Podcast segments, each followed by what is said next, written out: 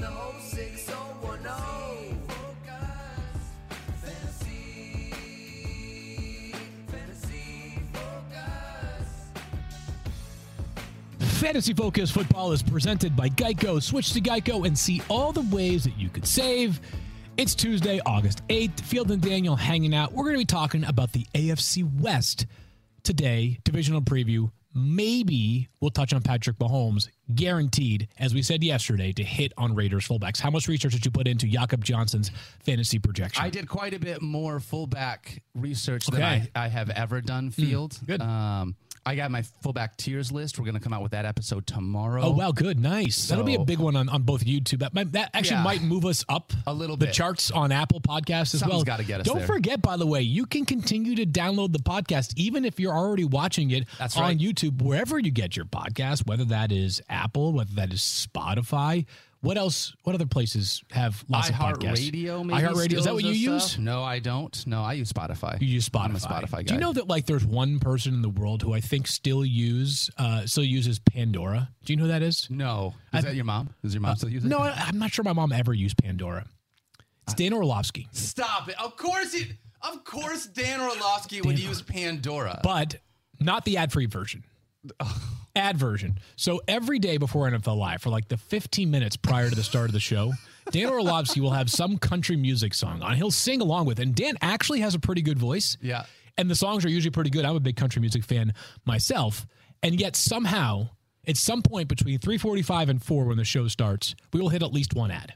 That's So we'll go from like, you know, banger from Morgan Wallen, banger to Luke from Luke Combs, big time commercial break. And you're like, the vibes just got crushed right there. Yeah, it's it's almost like we need to find a way to get Dan just a little extra kashish just to you know get the ad free version. 12 years in the NFL wasn't. Dan, if you had played 13 years That's in the tough. NFL, yeah, then that, you would have been able to afford the. Uh. That's what you're looking for. uh, 13 years. Dan's the best. We love him. My favorite Lions quarterback of all time. You're allowed to say Matthew Stafford still if you want, but we love Dan. And uh, maybe one day we'll get Dan Orlovsky to come on Fantasy Focus and talk quarterbacks because while he may not necessarily have a ton of fantasy experience, I don't know. I have no idea whether I Dan's don't played. know. He's got kids though. He's got triplet boys. He probably has played uh, some fantasy football, but whether he has or hasn't, We should have be him on. fun to talk quarterbacks with Dan Orlovsky. So Anybody uh, that's I'm going going to write that one down. Calvin Johnson is Yes. welcome on the show always. that- those are the rules for Yes, fantasy that's focus guests. All right, so let's uh, dive into it. Not a lot of news yesterday uh, from around the NFL, like nothing super duper crazy. We've got our eyes on Jonathan Taylor. There's still some weird stuff going on there, but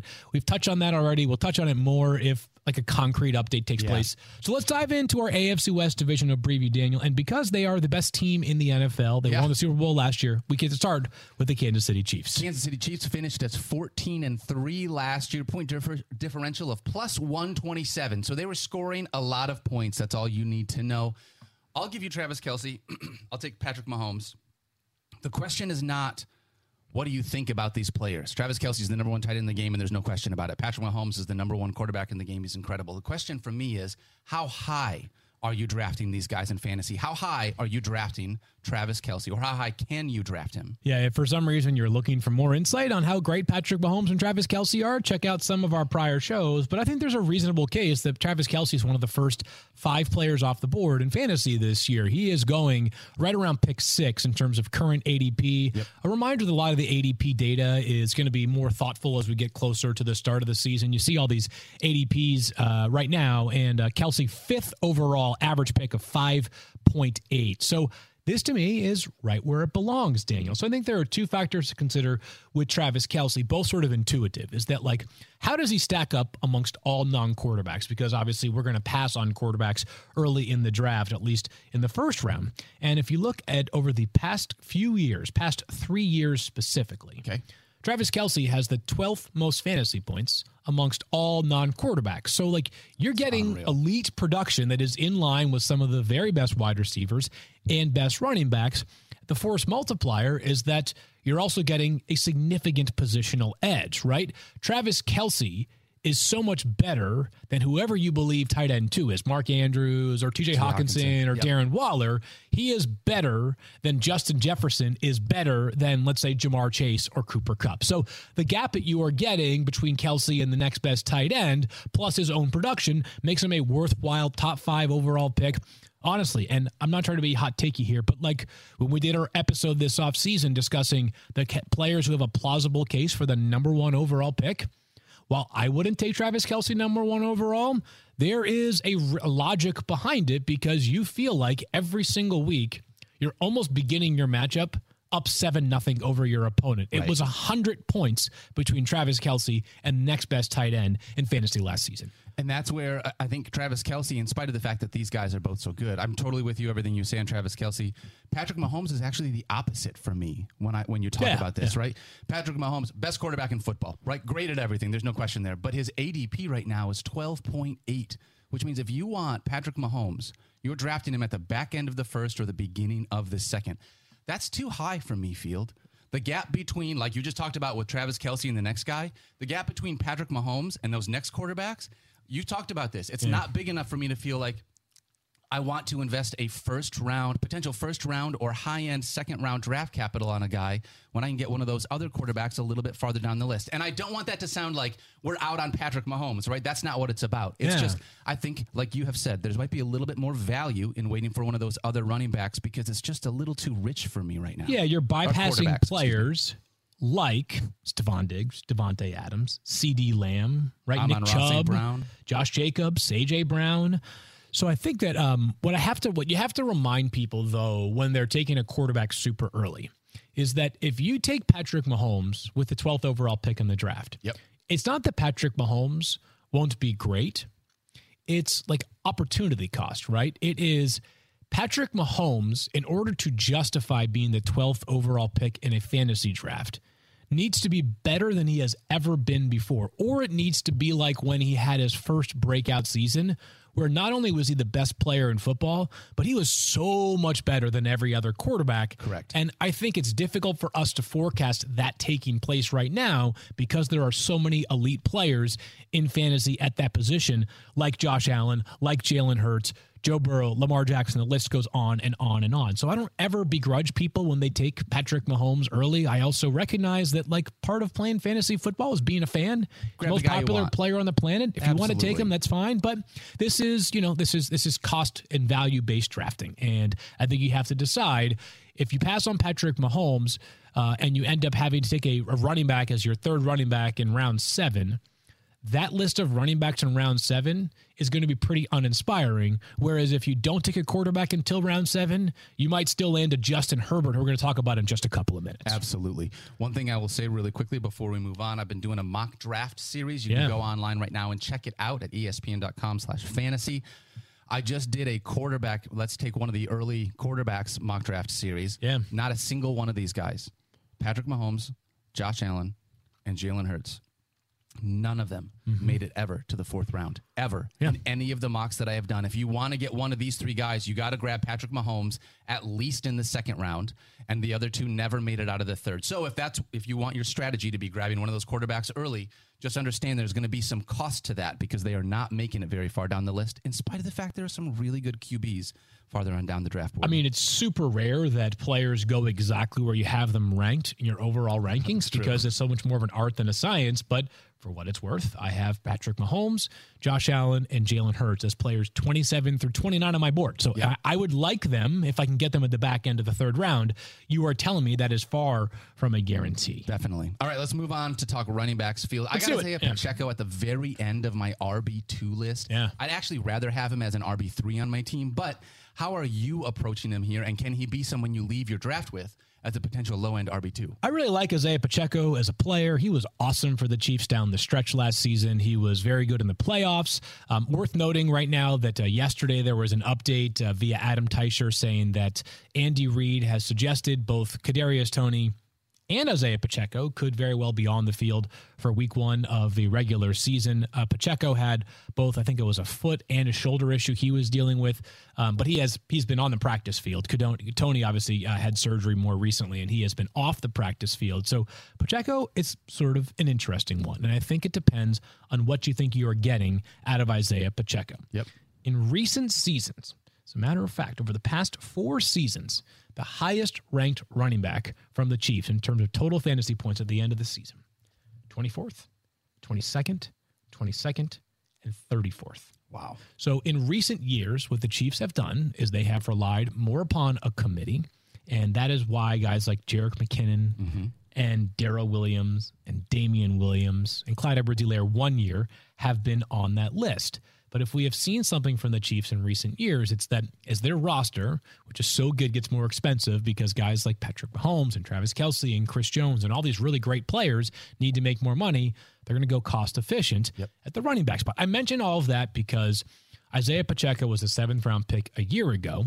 They've already kind of won in terms of the market efficiency there, but they also might be inclined to, even though he played well last year, even though he's extremely cheap in terms of the salary cap, like they can divvy things up amongst a bunch of backs.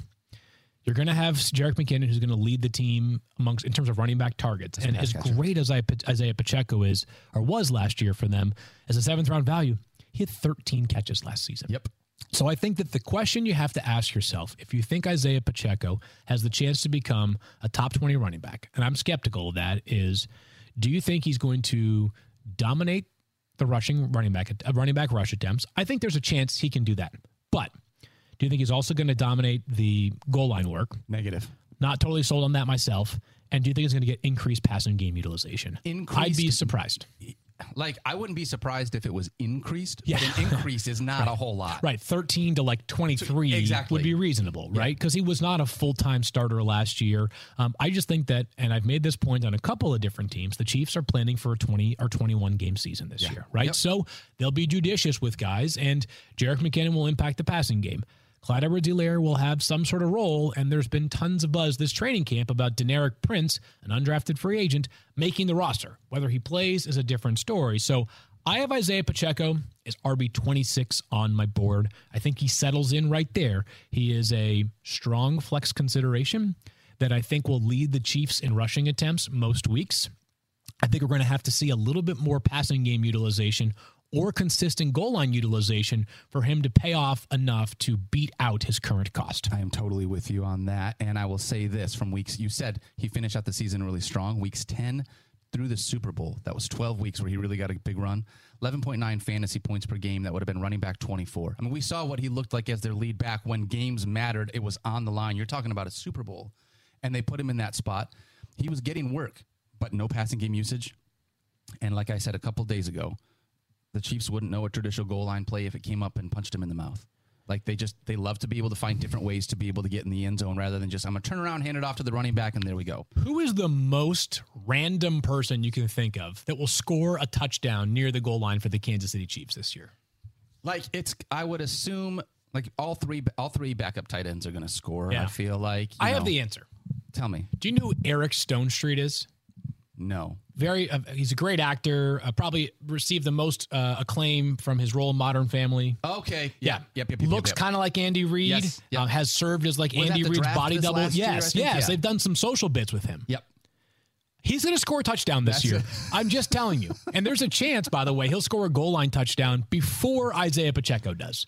Like, that's how weird this offense is, right? Remember Clyde Edwards-Helaire, rookie year, when he was being drafted as a first round pick. and Oh, by the way, he got a ton of opportunities in week one. I remember He had like 120 rushing yards and like a rushing touchdown, but it was like four carries from the one to get in for that one touchdown. I remember. And then all of a sudden it was like, oh, wait.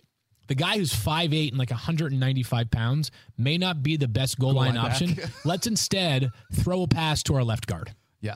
Like almost literally, And then it works. And, And then, then it like- it works, right? So uh, the Chiefs are just going to operate on a different plane near the goal line, which those are the mitigating factors from Isaiah Pacheco. I think I'm really probably a little bit lower than some are on the exciting second year player. Traits are good, but Yes. fantasy outlook a little bit less promising. Yep. I'll talk about the wide receivers, Daniel, because uh, two years ago, or last offseason, they traded away Tyreek Hill. And all year we wondered, all right, someone's got to step into that number one wide receiver role. And how valuable would that wide receiver role end up being? Yeah. That player, at least in terms of overall production, was Juju Smith Schuster. He's now gone. Yep. Unlike last year, though, the Chiefs did not spend big in free agency on a wide receiver. They signed both Juju Smith Schuster and Marquez Valdes Scantling last offseason. This offseason, it's kind of let's turn to the developmental route. You've got your Skyy Moores. You've got your second round pick in Rashee Rice, Kadarius Toney, who we expect could play as soon as week one.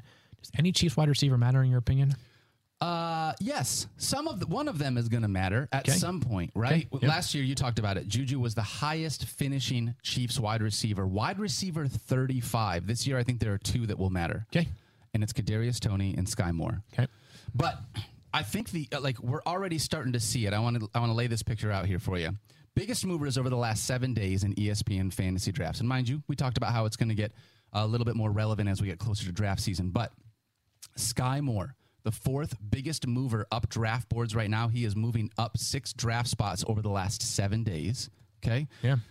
up into the 13th round. Meanwhile, Kadarius Toney, like the people are speaking, biggest faller by far, dropped 24 and a half draft spots in ESPN fantasy drafts outside of the top 160 at this point. Yeah. The community is not interested in the injury risk that has already come along with Kadarius Toney not being able to be healthy in training camp. We're not sure if we're going to see him in week uh, preseason week one field. So when I'm looking at this, like camp reports tell me, Skyy Moore has been running exclusively with the wide receiver ones during training camp. Yeah. For me, I'm on the side of the people. I would rather have Skyy Moore knowing that he played 19 games, staying healthy for almost all of them last year, and have that second year upside with Patrick Mahomes. Than to have whatever the talent is that's Kadarius Toney, but I got to play a guessing game as to which weeks he's going to be healthy. Yeah, no, Daniel, I, I see it the same way. You kind of have to plant your flag most likely on one Chiefs wide receiver. Correct. And I think if I'm going to do that, um, and at- the end of the at the at the end of the draft, I get it. You're saying to yourself, I'm strictly going for the upside play, If and maybe there, you totally. view Kadarius Toney is that player. But I am also planting my flag on Skyy Moore. Uh, he was a very popular player in the pre-draft process. Second round pick last year, as I mentioned, a guy who maybe he plays mostly from the slot. Maybe he has a bit more outside ability than his physical profile would suggest. But yeah, I think the fact that he has been a consistent target during training camp, and I get it. The Chiefs are so good that like they can probably pick things up in the middle of a game week and implement it and be awesome. Yeah. I do think though with Kadarius Toney, at some point all of these reps missed with Patrick Mahomes adds up. At the very least, it, it prohibits the ability to develop a more significant trust. I think Skyy Moore is getting valuable reps with Patrick Mahomes this year. He is my favorite amongst the Chiefs wide receivers, but as you mentioned, these guys are still going very late in drafts. So Oh, if yeah. you hit right, you're in for a massive, massive value in Kansas City. All right. Any other Chiefs that you want to talk about, Field? Because that really feels like it from a fantasy perspective. For I think for now that's good. Let's talk about the Chargers instead. All right, Chargers last year ten and seven. Yeah. Point differential was plus seven, so they obviously, you know, they they were not terrible. But honestly, Justin Herbert kind of was terrible. No, he was terrible. No, terrible. I mean, He was- terrible, terrible. Justin Herbert. Here's my question: He was QB two in 2021. Yeah. QB two, averaging 22 fantasy points per game. Last year, he was quarterback 15 in points per game. Field. Can he re-break out? Can we use that term like a re-breakout in this Kellen Moore led offense now? He sure can. And let's talk about something from last year a little bit more, Daniel, just before we dive into it. Just because not only was he bad, like if you look at full season long stats, Mm-hmm. but there was a slate of games late in the season where you thought to yourself, like maybe he had figured it out, right? He kind of got hot there for a minute, played well against the Cardinals, played well against the Raiders, played well against the Dolphins. And then how about this in weeks 15 and 16? The fantasy playoffs Eesh. in every league. Yep. 8.72 fantasy points, 5.5 fantasy points in back to back games. So uh, if you made the playoffs, you did not advance with Justin Herbert as your quarterback, most likely. But I'm optimistic here on Justin Herbert. And like, it seems crazy that you have to make the case about why you're optimistic about a player who was QB2 two years ago, Daniel. But beyond that, also has the most passing yards through three seasons in NFL history. Like, the guy is record breaking in a few, in a few notable ways. But I'm very optimistic, and it comes down to the offensive coordinator change because we've talked about this a million times. We'll talk about it until the season begins. He was playing last year for an offensive coordinator in Joe Lombardi, who basically had the shackles on Justin Herbert as a player. Right. If you look back last season, uh, excuse me, uh, Justin Herbert ranked 31st in average depth, air, excuse me, air yards per attempt, sort of the inverse stat or the opposite stat of average at third. air yards per attempt, he was 31st at 6.3 yards per attempt. Okay. Check down city in La- LA last year, right? Dak Prescott, who was, you know, there were, uh, that, that was where Kellen Moore was last year, Yep. ranked 11th in yards per attempt, air yards per attempt, 8.1. I did a clumsy job of saying that stat, but again, Dak 11th, Justin Herbert 31st. All right, so Herbert was playing a much more contained offense. Dak Prescott was playing a much more aggressive, aired out, Open it up, yeah. aim things down the field. So Justin Herbert, I think, will aim down the field quite a bit more. And even if he doesn't aim down the field that much more, Daniel, they've got sick offensive weapons. Yes, they do. They have three legitimate wide receivers, the best pass catching back in the NFL in Austin Ekeler, usable tight end in Gerald Everett, and Justin Herbert's a good runner as well. So there are all the reasons to think that Justin Herbert is in line for a bounce back season this year. And the value is great. As we talked about during our quarterback tiers episode, like this second run on quarterbacks is where you're going to find your value. Not that not that you can't draft a Mahomes or an Allen or a Jalen Hurts, but right now, if you're taking Trevor uh, Justin Herbert, you're getting him in the middle of the sixth round, 54.5 overall. That paired with you know a running back, running back, wide receiver start, or running back, running back, or running back. Sorry, running back, tight end, wide receiver start Yep. could set you up for an awesome, awesome roster. You're getting like a three to four round discount on some of those elite, elite quarterbacks who are great. It's just that the opportunity cost is quite a bit different when you're getting a Justin Herbert in the sixth round. Yeah, and uh, talking about Kellen Moore, you mentioned last year about the not just last year, but specifically, I want to talk about that 2021.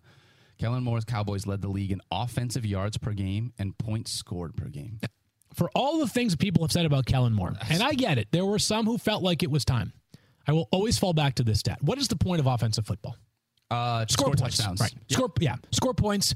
Touchdowns are, are best, better than- yeah. however you can get them is good, right? Yep. A field goal is better than zero points. A touchdown is is a good thing.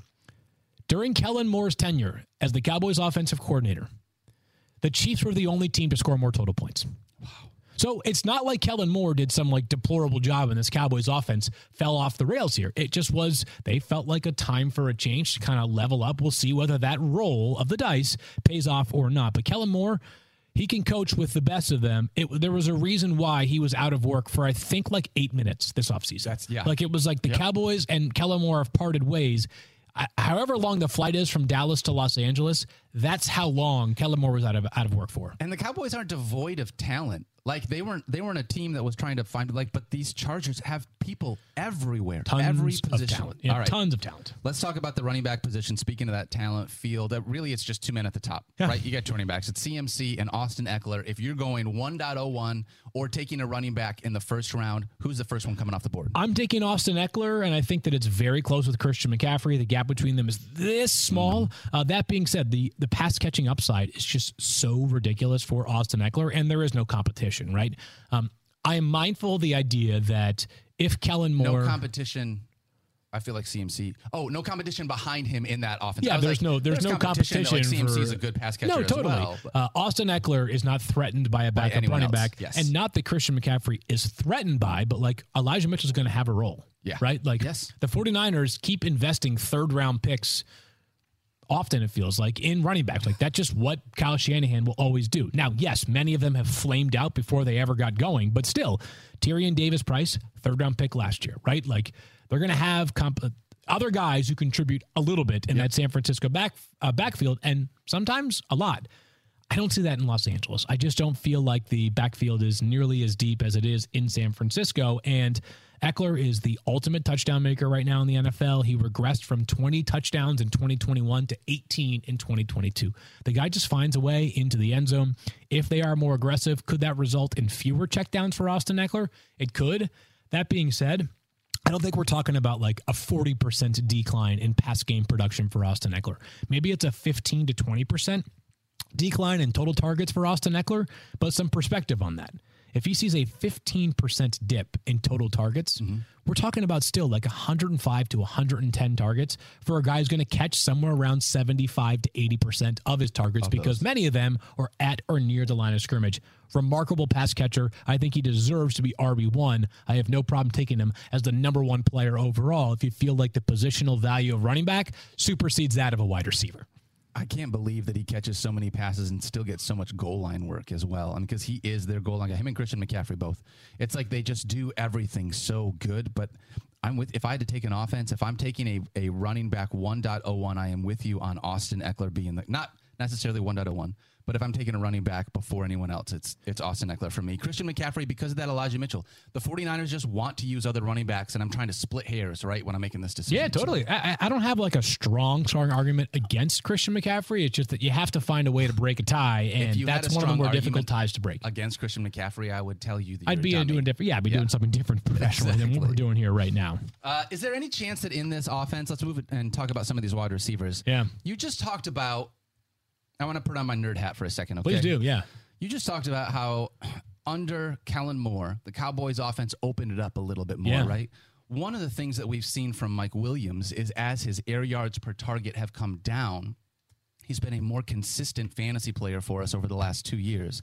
But now we're talking about a guy that like maybe you're going to deepen it out again. Is Mike Williams still going to be that yo-yo guy, or can he have more consistency potentially under Kellen Moore? We have two extremely strong forces that are like working against each other right now, and they both tie into Mike Williams. Yep. On the surface, a, in a system that is more aggressive and wants to throw the ball down the field is tailor made for a six foot four, 220 freak athlete like Mike Williams is, right? Yep. On the other hand, Mike Williams is now six seasons into his career. What do we know? Seven. What do we know about Mike Williams in terms of how he has been for the entirety of his career? I can tell you about it. He's a yo-yo player, right? So, like, what do you think is stronger? Do you think that this offensive system can influence Mike Williams enough that you can get consistent production every single week? Or do you think the fact that in seasons in which Justin Herbert was the second highest scoring quarterback in fantasy, he still wasn't super consistent? That's what you have to ask. If you go back all the way uh, to since 2018, those are the last five seasons. Mike Williams has been a top 20 wide receiver in a week 21 times over the past five years. Wow. In that same five year span, he has been outside the top 40 39 times. That's Mike So you have to ask what you're signing up for in the Mike Williams experience, and you have to decide all right, if you think the inconsistency is just kind of like a hallmark trait of Mike Williams, I get it. You may say to yourself, like, it's hard for me to feel great about him week in and week out. If you think that this new offensive system can get all of that on track, then the sky is massive. The ceiling is massive for Mike Williams.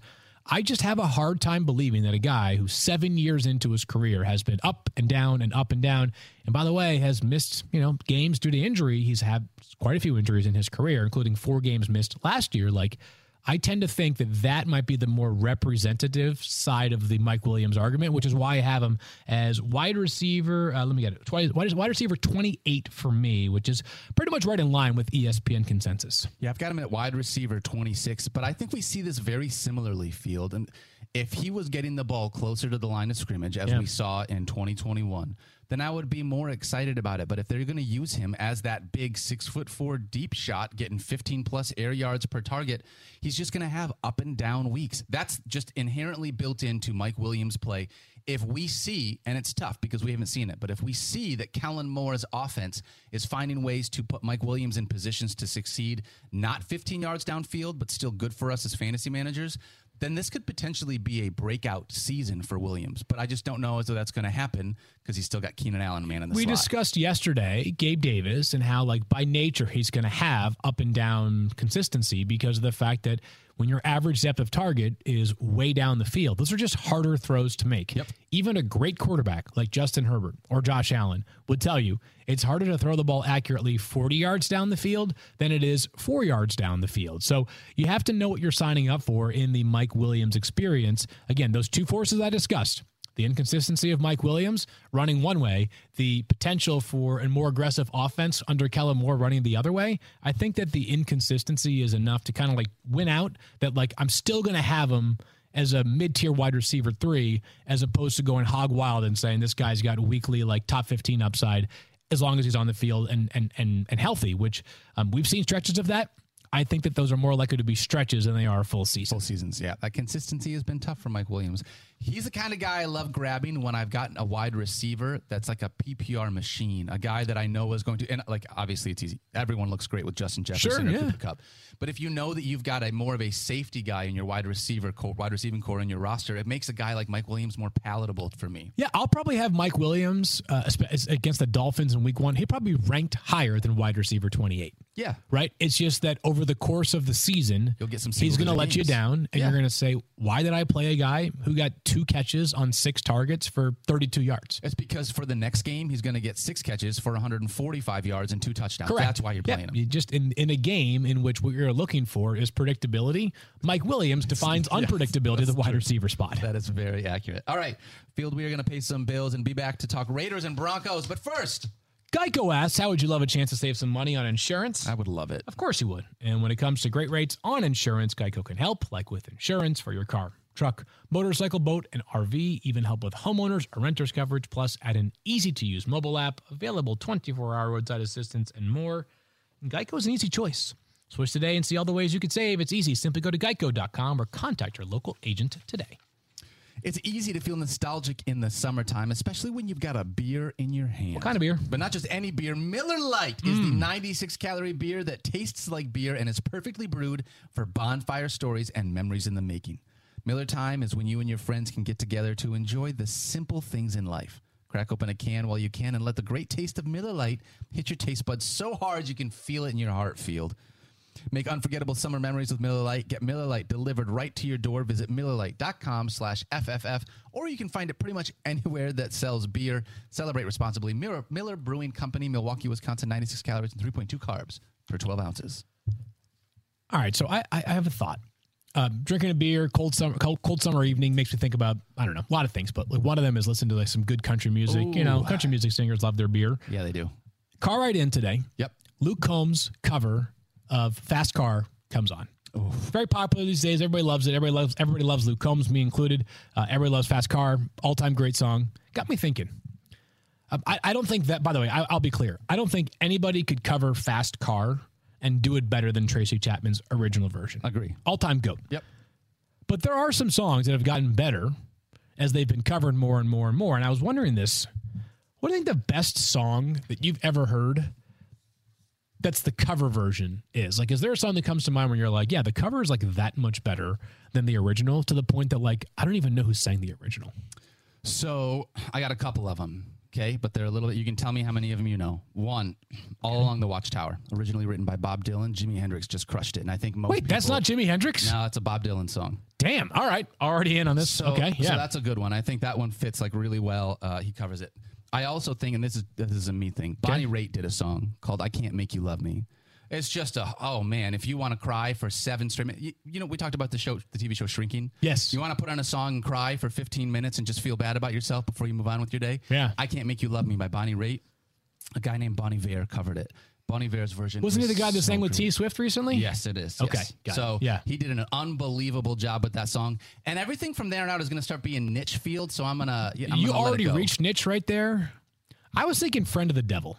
I feel like a lot of people think that's a Counting Crows song. Interesting. What what what do you think of? Which version do you Counting think Crows. of? That's what I think of. All right, so not the Grateful Dead. Nope. From like 50 years ago. Nope. Okay. That, that to me strikes me as one where you're like, wait, it wasn't the Counting Crows who sang that song? Right. This is a healthy debate. If you have any ideas, like if you have uh, thoughts about which ones, like YouTube love- chat, fantasy focus. are great because it just is like let's. It's one of those things where it's another artist wanting to just like pay homage to a different artist. Like you Yeah. already had a banger of a song. I'm not going to try to write a new one. I'm just going to copy yours because it's so good. So good, yeah, that's fair. It just doesn't make like, it makes me like a little sad when like someone's like, "Yeah, I love that Luke Combs song, Fast Car." They're like, "What a beautiful song he wrote." It's like, nah. nah, sorry. You don't I mean, Luke's that. great, but not. Yeah, he's amazing. nah, the guy's like one of the top two country stars right now. Him and Morgan Wallen is going back and forth right now. Yeah, but Tracy Chapman, all time legend right there, and a great song. But uh, yeah, like um, think there's a healthy debate to be had on that. That was I don't know. That was my random thought in the car this morning that came into my mind. One of the old bands that I used to play in a long time ago, we tried to cover Fast Car for a while. Uh-huh. Our lead singer just uh, it was just just tough. Didn't- Not quite as talented Couldn't as do it. Tracy It wasn't, Tra- Chapman. it wasn't Tracy Chapman. Yeah, weirdly enough, that's what happens. That's how it works sometimes. All right, let's move ahead and talk about some more football field. The Las Vegas Raiders. yeah, Six and eleven last year. Yeah, disappointing team. Eh, Pretty disappointing. Josh Jacobs led the NFL with 393 touches. You know what the Raiders did to say thank you for that? They gave him the franchise tag. Yeah. He is not happy with it. Sitting out training camp. Even Davante Adams now has weighed in on Josh Jacobs not being at training camp field. How the heck are you handling Jacobs if you're drafting in fantasy right now? All right. So for those that have missed it, as Daniel just explained, he's on the franchise act, but hasn't signed the tender. Right. I am not super nervous about Josh Jacobs yet. Yet. But we're getting closer. Every day that passes by, I grow like 1% more nervous. Josh Jacobs is not aiming to just make the $10.1 million that the franchise tag would pay him for this upcoming year. What Josh Jacobs is seeking is a multi year contract that pays him near the top of the running back market. I don't know that specifically. I know that intuitively because I'm not a dummy. That's what a guy who is outstanding at his job would want in a contract year. But that being said, the threat is Josh Jacobs missing games this season. Here's what you have to ask yourself is do you think Josh Jacobs, who is trying to get every penny he deserves, will be willing to walk away from more than $500,000 for every week that he misses of his job? Because if he doesn't show up until week 5, those first 4 weeks, more than 2 million dollars in pay, those don't come go back into his pocket. It's not like they can say, "Hey, happy to see you. By the way, here's two million bucks that you didn't earn over the past four weeks." Right? Like he is walking away from money voluntarily if he skips games. The counterpoint would be, well, Field, if he misses games, he could keep his body fresher and preserve himself. I think you just have to make kind of a calculated decision on which you think is going to end up being the prevailing factor behind Josh Jacobs' return until there's been strong reporting that suggests he is definitely going to miss games during the regular season, I'm going to continue to believe that historical trends show these guys are more likely to show up and get every penny that they deserve on this franchise tag tender and not skip games. Right. So I think maybe it's five days before their first regular season game. But I do think there is a chance that Josh Jacobs plays week one for the Raiders. As a matter of fact, I think it's a good chance. So for now, I'm holding steady with Josh Jacobs and Jonathan Taylor in my running back rankings, which at the beginning of the offseason was RB5 for Josh Jacobs. The guy is an unbelievable player, led the NFL in touches last year, which is, I know, concerning to some, but it's also illustrative of an offense that's going to ride him. Remember Josh McDaniels? Is he going to give it to a bunch of different backs because that's what he did for a million years with the Patriots? No, it's the Josh Jacobs show when he returns. If we get to August 28th and not August 8th, and there's still no sign of him, and there starts to be more and more reporting suggesting he might not be there for week one, Panic mode. Absolutely. If you are drafting right now for early drafters, and we recognize there are a lot of them, we've been referencing ADP data. Yep. Then I think he's more like RB9, RB10. But for now, I'm holding steady right around RB5. And if you do draft Josh Jacobs right now with an early pick, probably around the middle of the second round, based off of how things are going right now on ADP, you better pay the price for Zamir White early. Shades of where things were with Le'Veon Bell and James Conner when Le'Veon threatened to and eventually did hold out for an entire season, but he is very much the exception and not the general trend. If you do that, Field, I gotta imagine. I'm gonna look it up, but Zamir White has got to be free. I can't imagine he's being drafted in any. He might be moving upwards a little bit just because, um, nope, he is free.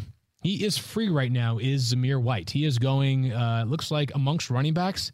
Uh, I still can't find him, and I'm already at RB 68. So yeah, no sign of Zamir White. Uh, people apparently not that concerned right now with the possibility of Josh Jacobs not showing up. That's one of those things. I think as we get closer, the idea of grabbing that guy as his backup probably gets a lot stronger. You have to do it sooner. there. Yeah. But so, by the way, Jacobs' current ADP is 19.5. If he were showing up, if he were at training camp right now, he would be going much higher than that. Yeah. Right? Saquon, who I think in most people's eyes at the beginning of the offseason had a comparable outlook for 2023 to Josh Jacobs, is going 11.1. So back into the first round. Like Josh Jacobs would be somewhere between like if I had to guess nine and thirteen if you were at training camp. You're already getting like between a six and ten spot discount. So it's risky as heck, Daniel. And I'm one of those people that doesn't love the idea of like rolling the dice a bit on my first round pick. right. Um, but if this in, in, in if you do your draft now and you get Josh Jacobs at the back end of the second round after getting Justin Jefferson with the first pick, you get Josh Jacobs with the pick pick twenty, and he shows up in two and a half weeks. All of a sudden, you got great I value. mean, how often are you getting Justin Jefferson and Josh Jacobs in the first two rounds of your draft under normal circumstances? The answer is never. So there's a significant risk if he doesn't show up, but I tend to think that, or there is a risk if he does not show up. I think he's going to end up being there. I think so too. I think if I'm drafting now, I am still operating under the idea that I'm taking him that he will be there, like you said, in two weeks. And I think I'm getting good value from that standpoint. But Field, as our friend Matthew used to say, no risk it, no risk it. You know what Correct. Yes. He, I think he trademarked that. I think Is I that think true or did no? I think that I think it was trademarked. He's a very entrepreneurial type, right? Uh, let's talk about. Oh man, we already had this when we were talking about the wide receiver tiers that you had. Field, I had some questions about Davante Adams. Yeah. Over the last three seasons, Davante Adams was wide receiver three in his final year with Aaron Rodgers. Surprise, surprise. Yeah, he was wide receiver six in his only season with Derek Carr. Now he gets Jimmy Garoppolo. We talk about certain pass catchers being quarterback proof. Does that still apply to Davante Adams here? Yeah. So I'm assuming the reason why people have been nervous, relatively speaking, about about Davante Adams this offseason is the quarterback change. Is that correct? It's got to be that because so Jimmy Garoppolo not ranked as, right, and it doesn't have to be this, but not ranked anywhere in our fantasy rankings as the quarterback position. It's the worst quarterback, I think is fair to say, that that Davante Adams has played with. That doesn't mean that he's bad, but it's Like been the starting quarterback Starting he's quarterback played for- with worse. All right. So let me just like full season is what I mean. Full season. I'm not worried. Maybe I'm wrong here, but Davante Adams, as you noted, with an elite quarterback, has been absolutely bona fide, super duper star. Could Yep. be wide receiver one in all of fantasy. Wouldn't surprise us at all. He's the best touchdown maker in the NFL, and that has nothing to do with who he is catching passes from. I talked on a previous show about how when playing with Brett Hundley, mm-hmm. who you will at least give me that Jimmy Garoppolo is better than Brett Hundley, right? Yes. Okay. 13 games together. He had 65 catches, over 800 yards, and 10 receiving touchdowns. That is like totally respectable, solid output. That's like probably wide receiver two output on a points per game basis if I had to do the math. Last year, Jarrett Stidham, who prior to starting against the San Francisco 49ers, the best defense in the NFL last year, Yep. had only started games in college and the preseason. He had zero career regular season starts. What did Davante Adams do with Jarrett Stidham in that first game together? Tell me. Seven catches, 153 yards, and two touchdowns. I get it. Jimmy Garoppolo is Jimmy Garoppolo is imperfect. Um, I think he's fine though. I think he's a totally serviceable starter. As a matter of fact, like one thing you can't take away from Jimmy Garoppolo is his accuracy. Over the past four seasons, Jimmy Garoppolo has a completion percentage of 68.2%. Wow. That's third best in the NFL. By the way, Jimmy Garoppolo is 68.205. Joe Burrow, who's second best in the NFL, is 68.235. Wow. Basically as accurate as Joe Burrow. Now, completion percentage is not the end all be all when it comes to quarterback accuracy, right? If you're throwing the ball a lot more down the field, your completion percentage is going to drop. Yes, Jimmy Garoppolo was asked to do a lot of sort of distributing in San Francisco because of their elite run after catch weapons. But I don't think that there's going to be a bunch of off target throws to Davante Adams this year playing with Jimmy Garoppolo relative to where it was with Brett Hundley and Jarrett Stidham, who had never started a game before. By the way, I like Stidham as a developmental backup right now for the Broncos. But the point is that I'm not concerned about the quarterback concerns that seemingly so many people have for Davante Adams. And by the way, there is a very strong chance that Davante Adams is in the top three of targets in the NFL. We always tell you what's fantasy about? Talent and opportunity. Opportunity. If anybody questions Davante Adams, they're a lunatic. Yeah, talent's still there. And the opportunity should be there. 170 targets could easily take place for Davante Adams this season. They did add Jakobi Meyers. They traded away Darren Waller. It's not like he's got a bunch of competition. He should feast this year. So I think this is really what I wanted from you, Field, because for me, it's about being able to feel confident in the man throwing him the football. This isn't about Davante Adams. Davante Adams is still Davante Adams.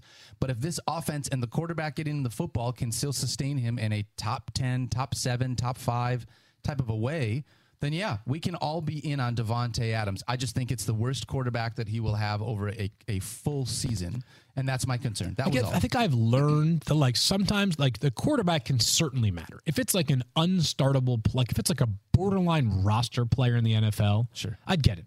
Right? Like if this was Colt McCoy, I think is a serviceable backup, right? But like not the kind of guy that I want starting 17 games for my team. I would feel less optimistic about Davante Adams. Jimmy Garoppolo is like probably somewhere between the 16th and 22nd best quarterback, depending on the week in the NFL. He's right? not Davis Mills, is what you're saying. Yeah, like I'd feel differently if it were a different quarterback, but he is serviceable enough to I think to do exactly what Davante Adams needs to do Yeah. to be an elite player in fantasy every single week. Oh, by the way, last year when not playing with Aaron Rodgers, he had a career high in touchdown catches. Like Davante Adams is as close to what we have seen as quarterback proof in the entire NFL. Yeah. Like, and not every star receiver has had to deal with a quarterback change, right? Like Justin Jefferson has only ever known Kirk Cousins, and Joe Burrow has only been the quarterback that Ja'Marr Chase has really played with. Like, so I get it. That's not totally fair to some of the other elite receivers, but we've seen guys whose production has dipped when they have played with lesser quarterbacks. Davante Adams is the exception to that oftentimes seen trend. Okay, so we both view Davante Adams as a top seven wide receiver. Yep. even though Jimmy Garoppolo was under center, quarterback change with Jimmy Garoppolo being there, is there room in this wide receiving corps for another pass catcher for us in fantasy? Obviously, Jakobi Meyers came over from New England. Yeah. He was really nice last year. T- Wide receiver 29 with 12.9 fantasy points per game. Hunter Renfrow, also nothing to shake a stick at, even though we hardly saw him last year on the field. Is there another Raiders pass catcher that you would be interested in looking at or taking a shot at in Yeah. So Josh McDaniels has been saying the right things about Hunter Renfrow this season. It just makes no sense to me that Hunter Renfrow had such a diminished role last year after getting that extension and being an awesome player two seasons ago. So I think there's room for one more. I think that one more is Jakobi Meyers because one thing you can say about the Raiders is that they've spent a lot of money. I guess this would be two things. They love their former Patriots. Yeah. From the front office to the coaching staff to the roster.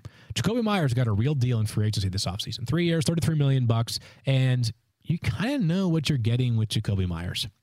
He's like the anti Mike Williams, right? Like, He really is. I don't know how many top 20 weeks Jakobi Meyers is going to produce this year.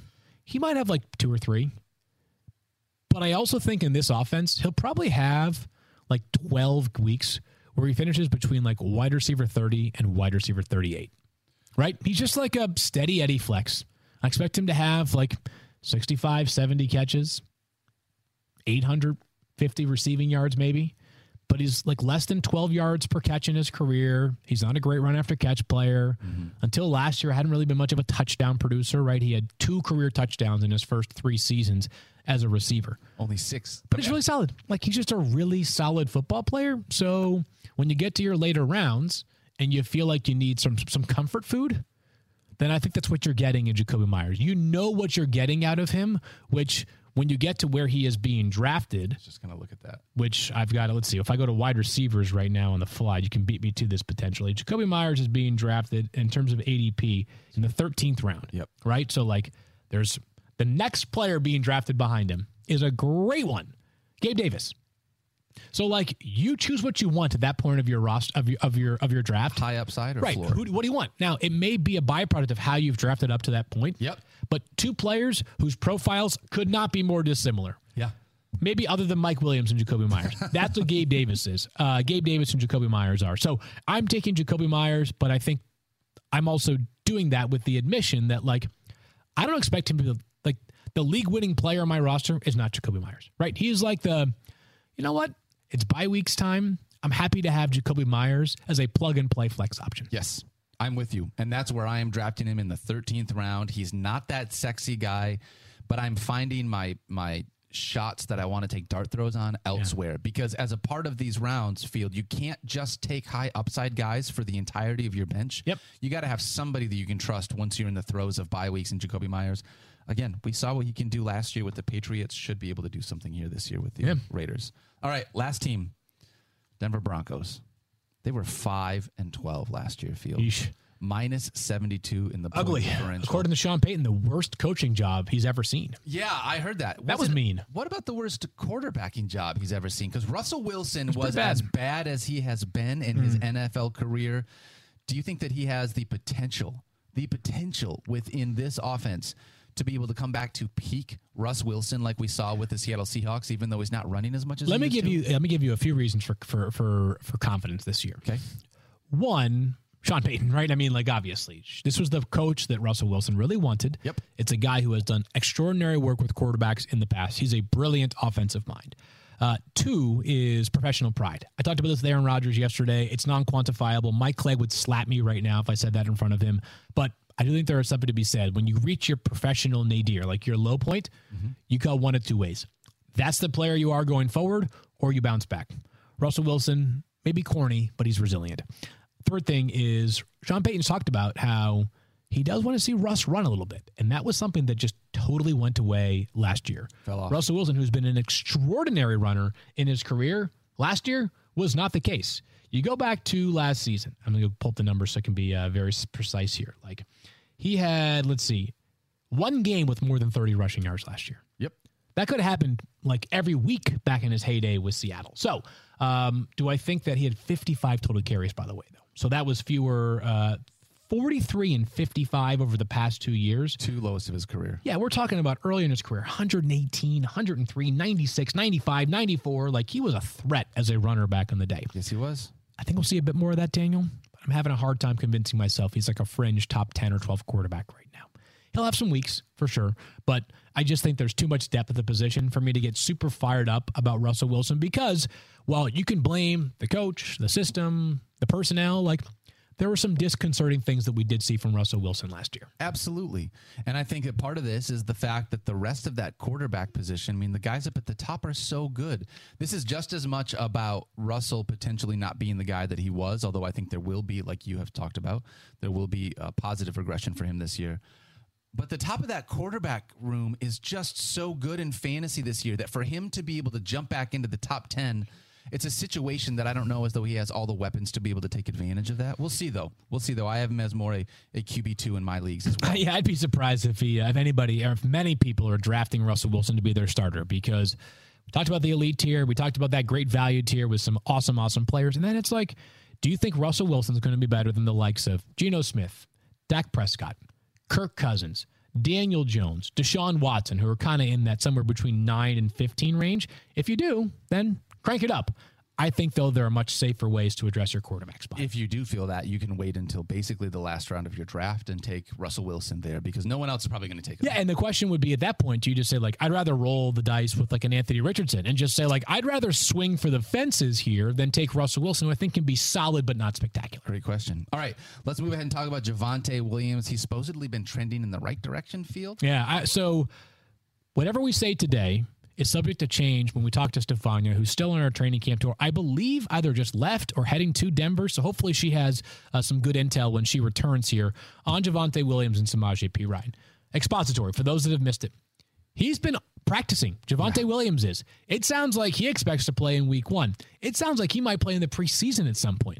On the one hand, you're saying to yourself, like, there was a time I didn't know whether he'd be available for like the first six weeks of 2023.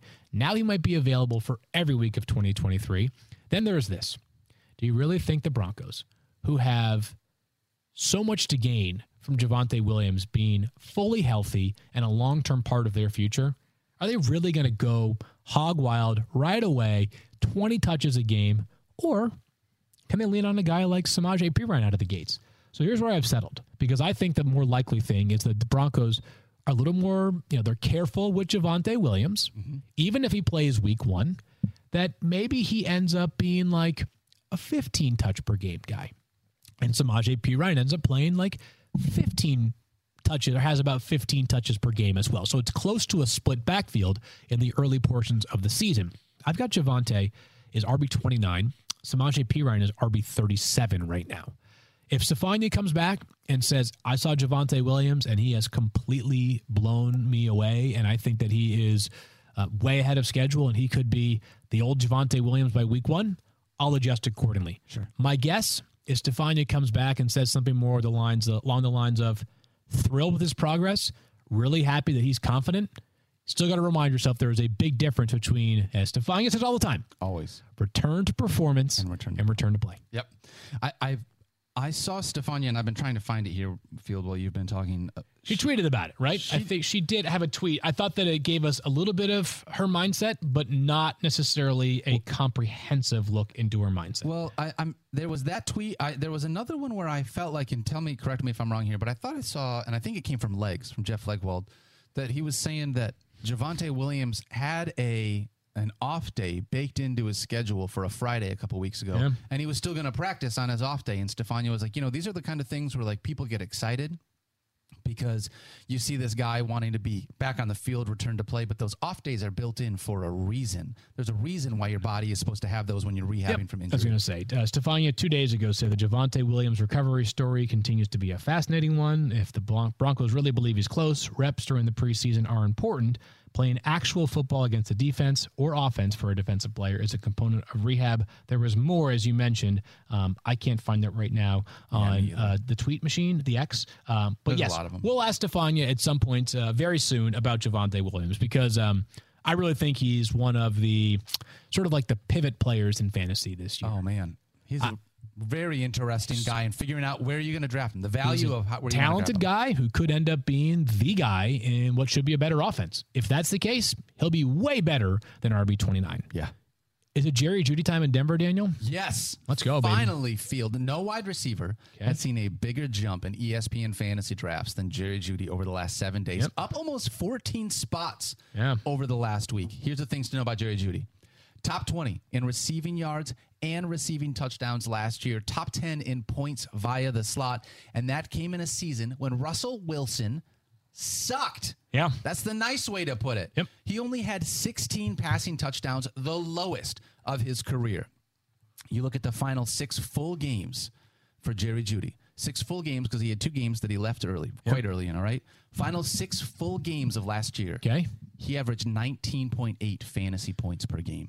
He was awesome down the stretch. He is Yeah. the wide receiver one in this offense. The question that we had, like we did last year, is it Courtland Sutton or Jerry Jeudy? That's not a question we have anymore. This is Courtland Sutton's team. Yeah. He is a wide receiver one for Russell Wilson. I think I'm too low on him at wide receiver 25. After looking at my ranks, I'm going to move him up closer to wide receiver 21, I think. Yeah, I agree. I think he is one of those players inside my top 25 that feels like he has the most growth potential. You mentioned those last six games, the last five weeks of the NFL regular season. The only two pass catchers to have more fantasy points, Justin Jefferson and Keenan Allen. He got ah. hot at the right time. Yep. Most importantly with Jerry Jeudy is that his talent is such that like he should continue to get better and better and better. Consistency, an offense we think should be a lot more respectable. Yep. He could be an easy climber over the next three weeks, somewhere into like that top 18, 19 of wide receivers, because he is an undeniable beast on the field when he does play. Last thing here on the Broncos Yeah. Greg Dulcich. Yeah, he actually played a pretty big role last year. Like he's one of those players that's right there on the fringe of if you go really, really late on tight ends, could make a case for starting him right out of the gates in week one. Very talented guy, a good athlete. Sean Payton's named him as a guy who should have a significant role. I believe he described it as the Joker role at one point this Oh, wow. offseason. I don't know exactly what that means, Daniel, Like the um, but it sounds Jokic good. role? Um, maybe can I mean Can he can he transcend sports like that? can Jokic play quarterback for the Broncos if things don't go well for Russell Jokic Wilson? doesn't even want to play basketball. That's a he good just point. wants to he go wants to ride home. horses. That's Although the. Broncos are horses, so Oh my gosh. That's incredible. maybe this could happen. This is I didn't Jokic, the Broncos quarterback. Stop it. Part of the contract is he gets to ride horses to and from the game. Oh, that's incredible. Um, I will just say this: Greg Dulcich is talented enough that if he ends up as a weekly top twelve tight end play, it should come as a surprise to nobody. I think the Broncos receiver group has taken enough hits, specifically with the Tim Patrick injury, that all of a sudden Greg Dulcich could be in line as like the second or third highest target getter amongst all Broncos wide receiver and tight ends. Yeah, Tim Patrick obviously out for the season, unfortunately, and they released KJ Hamler. Yeah, he's well, got correct? a, uh, a medical situation. Pretty scary there. It sounds like he uh, found something like an irregular heartbeat, I believe it was. Okay. And uh, he's going to take a little break from football right now. He'll be back with Wishing the the Broncos at some then. point, so certainly sending the best there. But uh, Marvin Mims, their second round pick, like him as a dynasty stash, but it wouldn't stun me if the pecking order is Jerry Jeudy, Greg Dulcich, slash Courtland Sutton. And then like Marvin Mims, Mims and and like running backs and inserts other guys Yeah. later. So uh, yeah, Dulcich is an interesting guy here, Daniel. Kind of on that fringe. I don't want to go um, you know too crazy on him, but we saw some like if you just look at the talent last year, hard to ignore what Greg Dulcich did last season late for the Denver Broncos. All right, Field, AFC West. Let's talk about Yep. how these guys are going to break it down. What do Believe you think? it or not. Chiefs. Believe it or not. Win projection 11 and a half. Yeah, you going over? Banging the over there. At I'm least going the 13 wins well. for the Chiefs. I got them as the uh, number one seed in the AFC. I'm really, I'm, I'm feeling spicy today, so I did that. Yep. I've got the Los Angeles Chargers nine and a half total wins. I'm taking the over on nine and a half wins as well. Uh, I decided to be uh, a little more disciplined today and not just name every team to the playoff. Chargers Whoa. on the outside looking in for the playoffs What? this year. Yep, because I only have one wild card spot left. you do only have one. You gave and there's a team that I'm very one. bullish Okay. on that we'll talk about uh, in a different divisional preview. Okay, so spoiler alert, Yep. Field are the Raiders your other wild card team? They are not. Dave. I Okay. think they're going to be in for a difficult season, more like seven and ten this year. All right, so you're taking the under on seven and a half Yes. total wins. I'll probably do the same Yeah. as that. So wait, are the Broncos your other wild card team? The Broncos are not my other Okay, wild card all right, team all right, as well, well. I was just trying. The Broncos do better. I think they're an eight and nine team. So I'm banging the under on the Denver Broncos, whose current win total forecast is eight and a half this That's year. That's still three more wins than what they had last year. It is, and they'll be awesome on defense, and I think they'll be certainly a much more organized outfit this year on offense. I just have a hard time believing that this team could score enough points to hang in what feels like an absolutely loaded AFC this year. All right, so you're taking the over on the Chiefs, the over on the Chargers, but they're not going to make the playoffs. I believe I had him at nine and eight, so I think that's under. Oh, so you're right? under Yeah, on the yeah, Chargers. yeah. Okay. And then under on the Raiders and under on the Broncos. That's correct. Yeah. All right. And the only team I making felt the playoffs. was like a little too rosy yesterday, so I had to kind of back yeah, off gotta, a little yeah, bit. Yeah. A little get off my old- get off my lawn kind of Yes, thing. exactly. All right, Field. That's not too bad. This was a pretty good division here. Obviously, one of the best divisions in football. I am interested to see the way these two bottom teams perform because it feels like the Chiefs and the Chargers are firmly in control of this division. We'll see if the Chargers can give the Chiefs some run. My how things can change because a year ago we were saying, well, all four of these teams make the playoffs from the a- NFC, uh, AFC West. That did not happen. Nope. Things can change dramatically because all of a sudden it feels like a, a much different outlook for uh, at least two of those teams in the Broncos and the Las Vegas Raiders. All right, good stuff today. We got another divisional preview tomorrow. In the meantime, if you want to, um, we've got AFC North tomorrow. Okay. Loaded division. You and I are about to go tape a podcast with Adam Schefter. I believe it drops next Monday. Love that. Adam Schefter. Sources are telling us he is inviting you and I onto the podcast. Check that out wherever you get your podcast. Be sure to check out the ESPN NFL YouTube page. We want to get that to 200,000 subscribers. Help do your part. We're 12,000 away. So it might take some time, but if you want to be part of greatness, ESPN NFL YouTube page, go to youtube.com slash ESPN NFL. For Daniel, I am Field. We'll talk to you guys tomorrow. We've got the Browns, Ravens, Steelers, and the Bengals. Bengals, Bengals, Bengals. I can't say love that word. band. Bengals. They're one of my favorites. Bengals. The Bengals. The Bengals. Oh. Am I saying that wrong? Lead The guitarist Bengals. one for me. Bengals. The Bengals. Bengals. yeah, you did better there. Bengals. Yeah. So it's like saying the name Ben and then Gulls, like a seagull. Are we still on the air right now? I hope Bengals. not. I hope not. You're getting better at it though, man. Bengals. Bengals. Bengals. Yeah.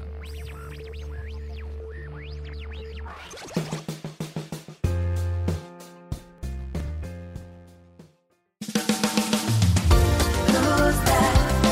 Who's that squirrel? Who's that